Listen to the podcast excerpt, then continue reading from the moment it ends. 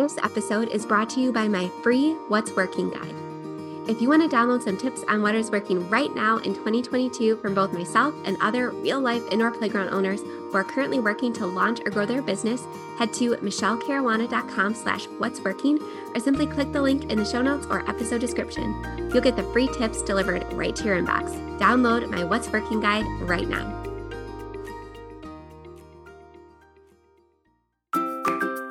If you own or manage an indoor play center or really any business that serves local kids and families, and you want to operate with more ease and joy uh, while making the living you dreamed of, I created the Profitable Play podcast just for you.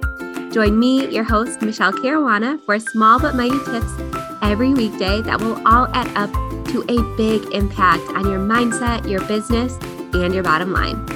Stick with me to keep the passion and grow the profit in your play based business. All right, so one of the topics that we talked a lot about in this past month's Playmaker Society group coaching call was Mother's Day events. And so many owners gave so many great perspectives and tips and things like that. And it actually made me think of a YouTube video that I did probably about a year ago about sip and shop events or really any vendor events that feature local businesses because a lot of play based business owners and play space owners have great giving hearts and they want to lift up the other local businesses in their community while also driving traffic to their own business as well. So I always view these types of events as a win win situation as long as you set them up right. And I have a lot of experience with these types of events. I have had great events, I've had absolute disasters. So, if you want the full rundown, your play of the day is to go watch that full YouTube video. It has pictures and a full rundown of every single one of these tips, plus a lot more tips. But again, this is a quick daily tip podcast. So I'm just going to give you the highlights here on this podcast. And like I said, if it piques your interest and you want to run this type of event, go watch that YouTube video. I'm going to link it in the show notes.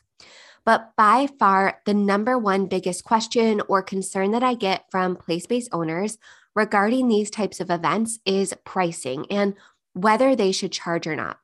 And the first big decision that you have to make when it comes to charging for these types of events is first of all, if you're going to charge the participants, so the people that are coming to shop, or if you're going to charge the vendors. Now, I have very strong feelings about this. So we're going to talk about this in a minute, but that's the first decision you need to make.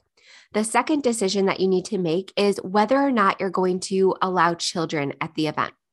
So, in most cases, because we are indoor playgrounds, typically, if you're listening to this podcast, I would say yes, include children. And honestly, I would typically charge for open play because if you allow people to come and allow their children to play for free, you might attract the wrong crowd, right? You're going to attract people that are just looking for free use of your space and who are not going to necessarily be interested in the vendors that you're featuring. And if you have a limited capacity, then that's going to take up really valuable space.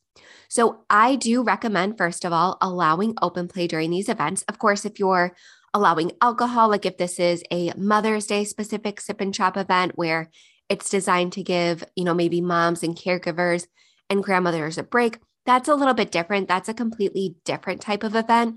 Or if like if you're doing something around the holidays where there's going to be a lot of breakables and again it's meant to give the shoppers a little bit of a break, then of course, that is a specific scenario where you probably wouldn't want to allow children. These types of events are typically hosted in the evening hours. So, like 7 to 9 p.m. But let's say you're just doing an event during the daytime and you do want to include open play. I would recommend charging your normal price for open play and just saying, hey, you know, we're going to be giving out free coffee or we're going to be giving out free tea, something to incentivize people to come that particular day or that particular time slot and let them know which vendors are going to be available and give them a little taste of what they're going to be offering. Now, again, I have all sorts of tips on how to incentivize people to come through raffle prizes and things like that in the YouTube video. I'm not going to talk too much about that in this podcast. But the big thing that I wanted to mention is that it is definitely going to be in everybody's best interest if you charge the vendors instead of the adults shopping. And this is for a couple different reasons. So, the first and probably most obvious reason is that if somebody is going to be charging a quote unquote cover price to enter your small vendor event, that's automatically going to give them less spending money on the vendor. So, that's going to start off on the wrong foot with both the shoppers and the vendors because the vendors are going to say, well, you know, what if they could have used that money to buy one of my products, something like that. So I would definitely recommend if you are going to charge at all, I would definitely recommend not charging the adult shopping guests, just the children that are accompanying to play. I recommend charging the vendors because it's going to guarantee you an exact amount of revenue as a business owner. So you don't have to, you know, close your eyes and hope that you're utilizing this time slot that could have been a birthday party or could have been a class or could have been a different better revenue generating type of event. So I love charging vendors because you can open up a specific number of slots, charge a set fee based on the amount of size or the amount of space that they'd like to take up or the size of their table. And like I said, you're going to know in advance how much money this event is going to generate. So you can make a decision based on vendor interest before you ever advertise to the public if this event is going to be successful or not. And you can choose whether or not to move forward with it or not based on this vendor interest. Now, I typically would charge between 50 and $100 per vendor. I've definitely done events where I only allowed smaller tables. And then in that case, I would probably charge between 25 and $50. This is going to depend on a couple different things. Number one, it's going to depend on the size of your audience. So, how many people you can expect to attend this type of event because vendors are not going to pay $100 if you're only expecting 10 people to show up. And then number two, it's going to depend on the size of your space. So, how many vendors are going to be allowed? Is it just going to be five? Is there going to be 50? Obviously, if there's only going to be a couple vendors and a lot of shoppers, you're going to be able to charge a little bit more. So, you kind of have to take both of those factors into account when you're deciding on pricing. Another factor that you need to consider when you're thinking about how much you want to charge vendors is if you're going to allow duplicates. Now, first of all, I'm just going to draw a line in the sand here and say that I do not support the network marketing business model. I do not support multi level marketing companies. So if you're considering, oh, well, I don't want to have two of X company or Y company in attendance, I'm just going to go ahead and say, for your sake and for your customer's sake and for the other vendor's sake, I typically do not recommend involving multi level marketing companies. And again, I give a much more in depth explanation of this. And again, this is speaking from personal experience. I'm not just hating on this business model, I have a lot of very negative experience with multi level marketing type vendors at my vendor event. So, in this very specific scenario, I'm not saying that people can't earn income with network marketing. I'm just saying that as a play space owner, this is a poor decision to allow multi level marketing vendors at your vendor events. Most reputable vendors actually will not attend or purchase booths at events where multi level marketing companies are in attendance, especially now that we're in 2022 and all of the recent documentaries have come out and things like that. So, again, watch the YouTube video if you want my full explanation, but I'm not just forming an opinion based off of nothing. I have a lot of personal experience in this realm. So when I say duplicates, I don't mean two people, quote unquote, representing the same company.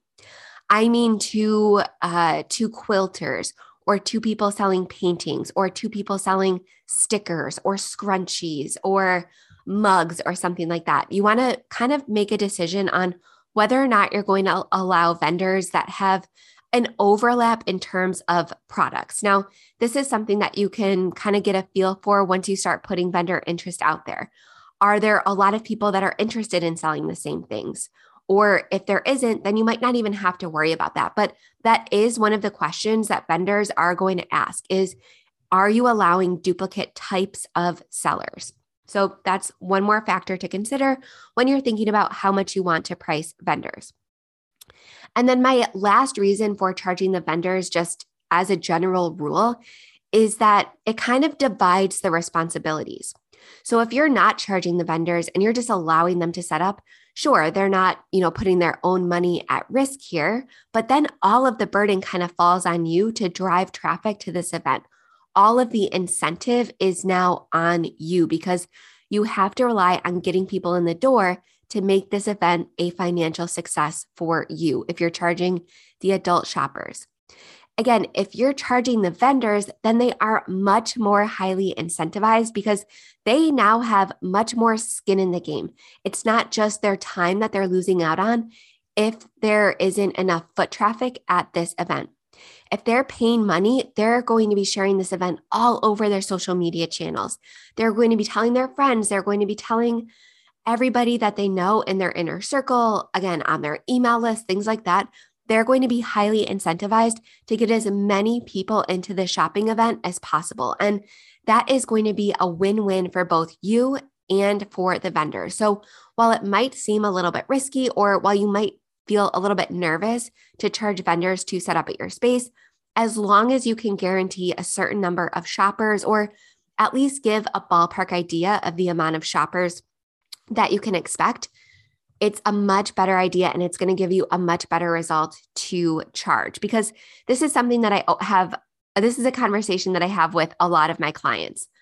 If they don't have a working business model, if they don't have a working sales process, if their course or their product or whatever I'm promoting via Facebook ads isn't delivering, if their website isn't user friendly, something like that, then I tell them, you know, Facebook ads or more traffic isn't going to work. So you want to put that burden on the vendors. If you are providing the traffic, you're providing the shoppers, it's up to them to provide a good shopping experience, to set up in an aesthetically pleasing manner, to have prices that are reasonable, to be friendly and talk to the shoppers and have an engaging sales process that's going to actually result in sales. So, again, you want to kind of divide those responsibilities. You, as the business owner, are responsible for the traffic and the vendors are responsible for the actual sales. And by charging for the vendors, this kind of makes that line in the sand clear. And a good way to give vendors an idea of how much traffic to expect is to have people sign up.